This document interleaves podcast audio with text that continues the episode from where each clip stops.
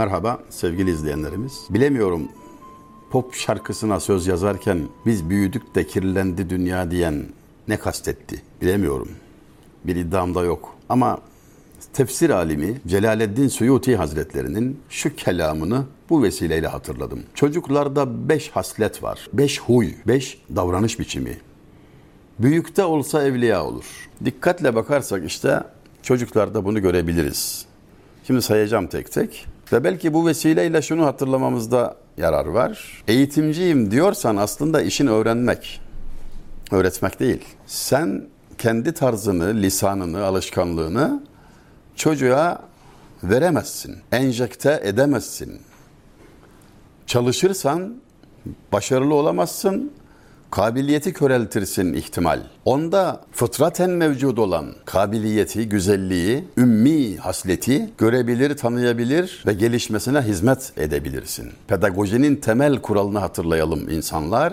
Öğrenmeye bayılır, öğretilmekten nefret eder. Yani sen kendi tavır ve davranışını, anlayışını empoze edemezsin ama ondan öğreneceğin çok şey vardır. Bilgi paylaşımı sırasında aslında karlı çıkan sen olursun ey eğitimci. Mürebbi derdi eskiler. Yani kelime bile aslında işaret. Mürebbi terbiye eden demek. Rab kelimesi de oradan o kökdeştir. Onunla akraba kelimedir. Eğitim pek öyle değil. Eğmekle başlıyor. Ağaç yaş iken eğilir falan biraz kavram kargaşası var. Zaten oradaki T de çok sert duruyor. İnsanlar öğrenmeye bayılır, öğretilmekten nefret eder. Bir eğitimci olarak, tabii ben eğitimci derken 657 sayılı devlet memurları kanununa bağlı Milli Eğitim Bakanlığı nezdinde çalışan ve emeklilik bekleyen arkadaşları kastetmiyorum. Anne baba eğitimcidir. Usta eğitimcidir. Baba eğitimcidir. Yani aslında hepimiz eğitimciyiz. Vazifemiz bu. Beraber öğrenmeliyiz, öğrenmekteyiz. Doğrusu da budur. Peki çocuklardan ne öğreneceğiz? İşte İmam Suyuti Hazretleri bunu bize hatırlatıyor. Dikkatle bak bunu gör diyor. E şairimiz Yozgatlı Fenni dememiş miydi? Sen çalış çeşminde istidat peyda etmeye.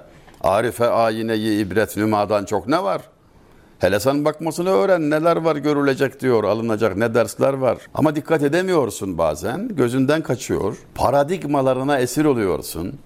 Ön yargıların yolunu kesiyor ve öğrenme fırsatını kaçırıyorsun. Böyle olunca da hem mutsuz oluyorsun hem mutsuz ediyorsun.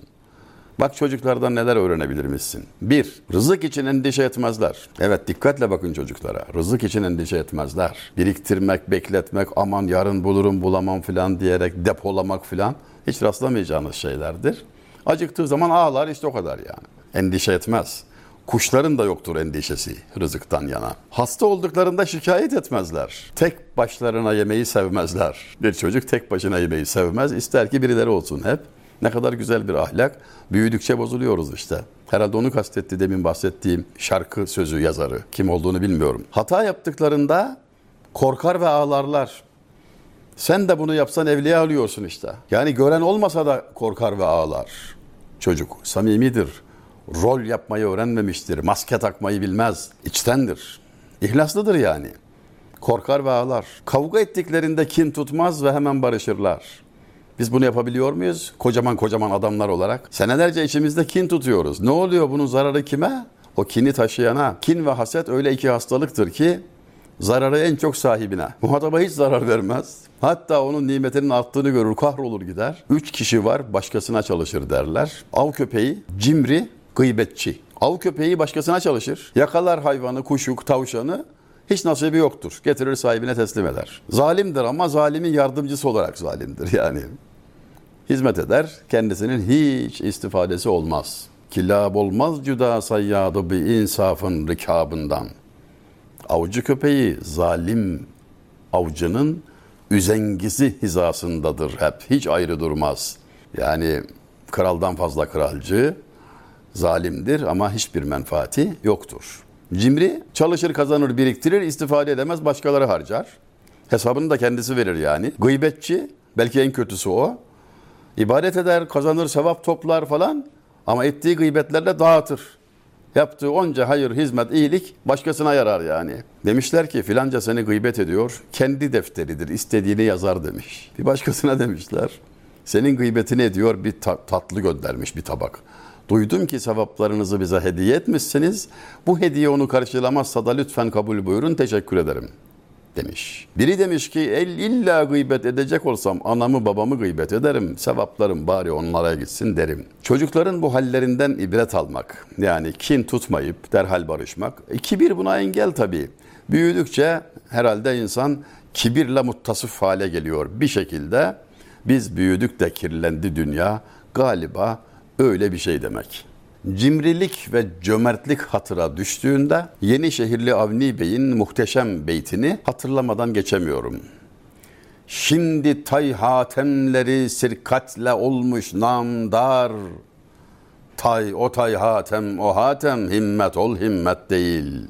Açalım kısaca. Tay hatemleri diye andığı, hatırlattığı zat Hatemi Tayi'dir. Hatemi Tayi Resul-i Zişan Efendimiz'den evvel dünyadan ayrılmış, cömertliği dillere destan bir adam. O kadar cömert ki hasmını dahi acize düşürüyor, düşmanlarını çaresiz bırakıyor. Cömertlik büyük bir silah, büyük bir imkan, savunma silahı. Öyle güzel bir huydur ki kusurlarını örter diyor cömertlik için. Cimrilik de öyle berbat bir hastalık ki iyiliklerini örter, herkes kusurunu görür. Allah muhafaza buyursun. Kaçmak, sakınmak, korkmak lazım. Şimdi tay hatemleri sirkatle olmuş namdar. Şimdiki hatemler ise diyor çok af buyurun sirkat hırsızlık demek yani. Namdar oldu, şöhret buldu yani öyle anıldı. Şimdi tay hatemleri sirkatle olmuş namdar. Pay o tay hatem o hatem himmet ol himmet değil. Memleket aynı, adamlar da aynı görünüyor ama o eski himmet yok diyor. İşte bu Hatem-i Tayi cömertlik de ne kadar ilerideyse artık herkesi hayran bırakmış. Bir gün ona sormuşlar senden cömertini gördün mü? Daha evvel yad etmiştim bir videomuzda. Sekiz koyununu benim için kesip böbreklerine ikram eden bir çoban vardı. O benden cömerttir. İşi bilen birisi, hadiseyi çok iyi hatırlayan birisi. E siz de ona şu kadar yüz koyun verdiniz. Sekize karşı bilmem kaç yüz. Neden o daha cömert? Ben on binlerce koyunumdan üç yüzünü verdim. O sekiz koyununun tamamını verdi. O benden cömerttir demiştir. Onu geçemedim demiştir. Hayırda yarışınız denildi ya efendim hadisi şerifte. İşte bu öyle bir ahlak. Fakat dediğim gibi Hazreti Peygamber'den önce vefat etti. Şöhretiyle dillere destan oldu. Günü geldi Bedir Harbi'nde kızı esir alındı. Kıza nasıl muamele edileceği, esir mi edilecek, cariye mi olacak, ne yapılacak e, soruldu Hazreti Peygamber'e. Evlada yapılan babaya yapılmış demektir. Babası kerem sahibiydi biz ona keremle muamele ederiz demiş ve taltif etmiştir. Ve o kızcağız babasının hatırına, hürmetine, hatırasına muazzez birisi olmuş ve tarihimizde çok özel bir yer edinmiştir. Cömertlikle nam bırakanlara ne mutlu, onlar ne yüce ne ala bir kişilikle bir evlada bırakabileceğin en esaslı sermaye de o. Yani servet bırakayım desen bunun sınırı yok.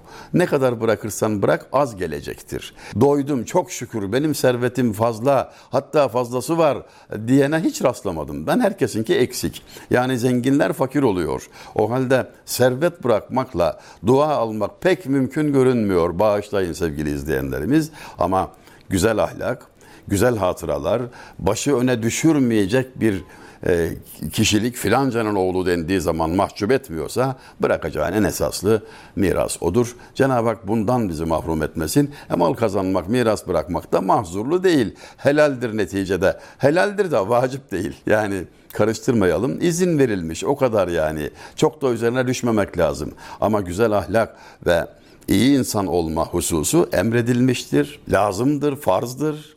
Onu atlamamak lazım. Orada zarar var. Mal bırakamazsan mahcup olmazsın. Zengin olmadın diye utanmazsın.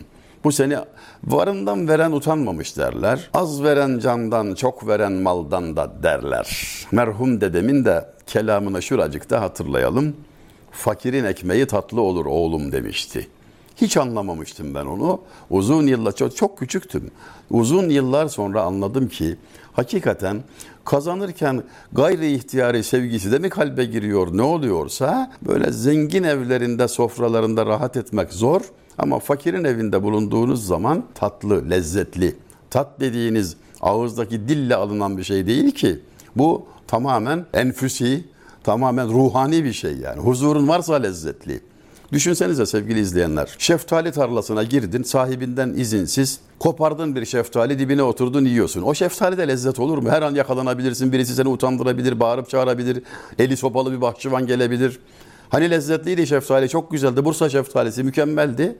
Lezzet kalmadı pozisyondan dolayı. Ama aynı bahçeye davet sahibinin izniyle, rızasıyla, onun davetiyle gelsen çok lezzetli olduğunu fark edersin. Çünkü lezzet rızadadır. Beş yıldızlı restoranlarda değil, salaş balıkçılarda daha lezzetlidir hamsi. Bilir misiniz? Deneyin göreceksiniz. Neden? Kibir lezzeti ortadan kaldırır da ondan. Lezzet tevazuun olduğu yerde, selamlaşabildiğin, karşındakini seni insan yerine koyduğu bir ortamdaysan, o halde yaşıyorsan lezzetlidir tabii. Ve asıl lezzet odur, rızadadır yani.